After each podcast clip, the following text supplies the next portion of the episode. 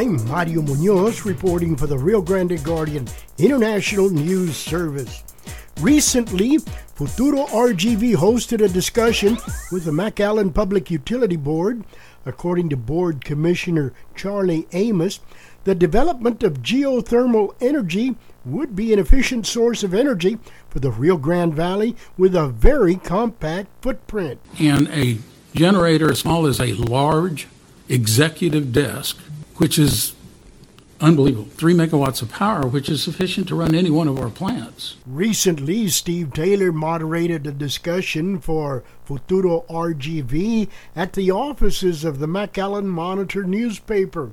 One of the topics that Public Utility Board Commissioners Charlie Amos and Rick Godinez discussed was geothermal energy for the Rio Grande Valley.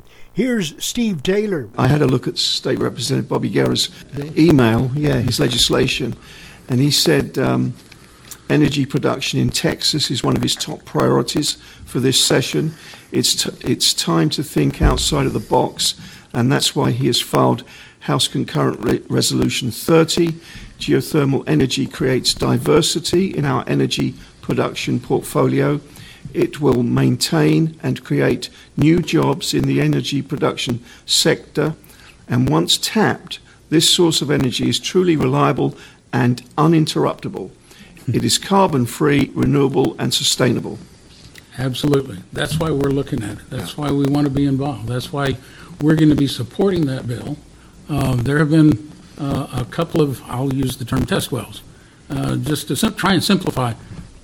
Below the water table, there is a strata of rock that maintains a temperature of three hundred degrees, and it's well above oil and natural gas, but it's tapping that resource uh, with by drilling a well, putting water in it, bringing that water up at three hundred degrees, and changing that with a heat exchanger, uh, heating up liquid carbon dioxide, at least the, the theory and the process, and it's operational. Um, and turning it, spinning a generator with the steam created in the carbon dioxide. Both circuits are closed. In other words, you're recycling all of the same water, you're recy- using the carbon dioxide, uh, liquid carbon dioxide over and over and over again, and a generator as small as a large executive desk, which is unbelievable. Three megawatts of power, which is sufficient to run any one of our plants.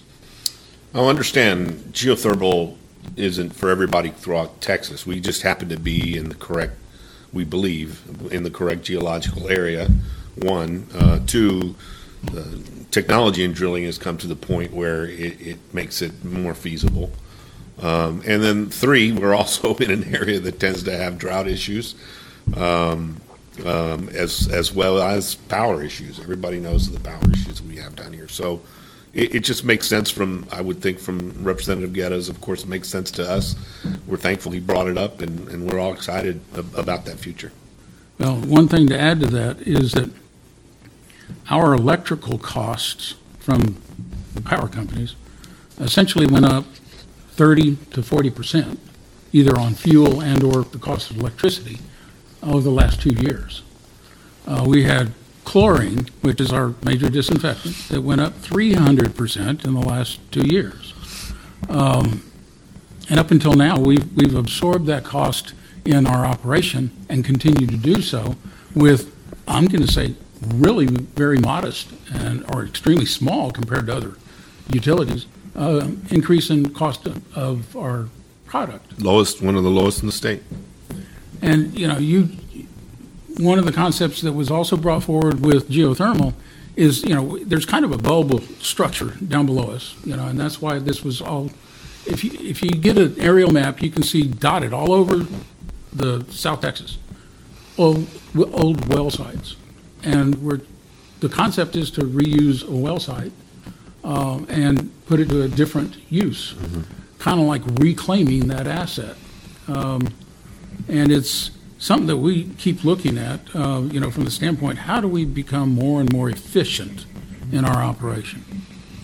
Thank you. Geothermal is one source. It's almost like we're a, we're a great big pincushion sitting on top of a, a geothermal uh, anomaly that lets analogy. us do that, and you just have to find the right pincushion. Um, so it, it's really exciting. But, you know, again, they, they're going to take time, but it's it's going to be an exciting future that our utilities has. Thank you for that.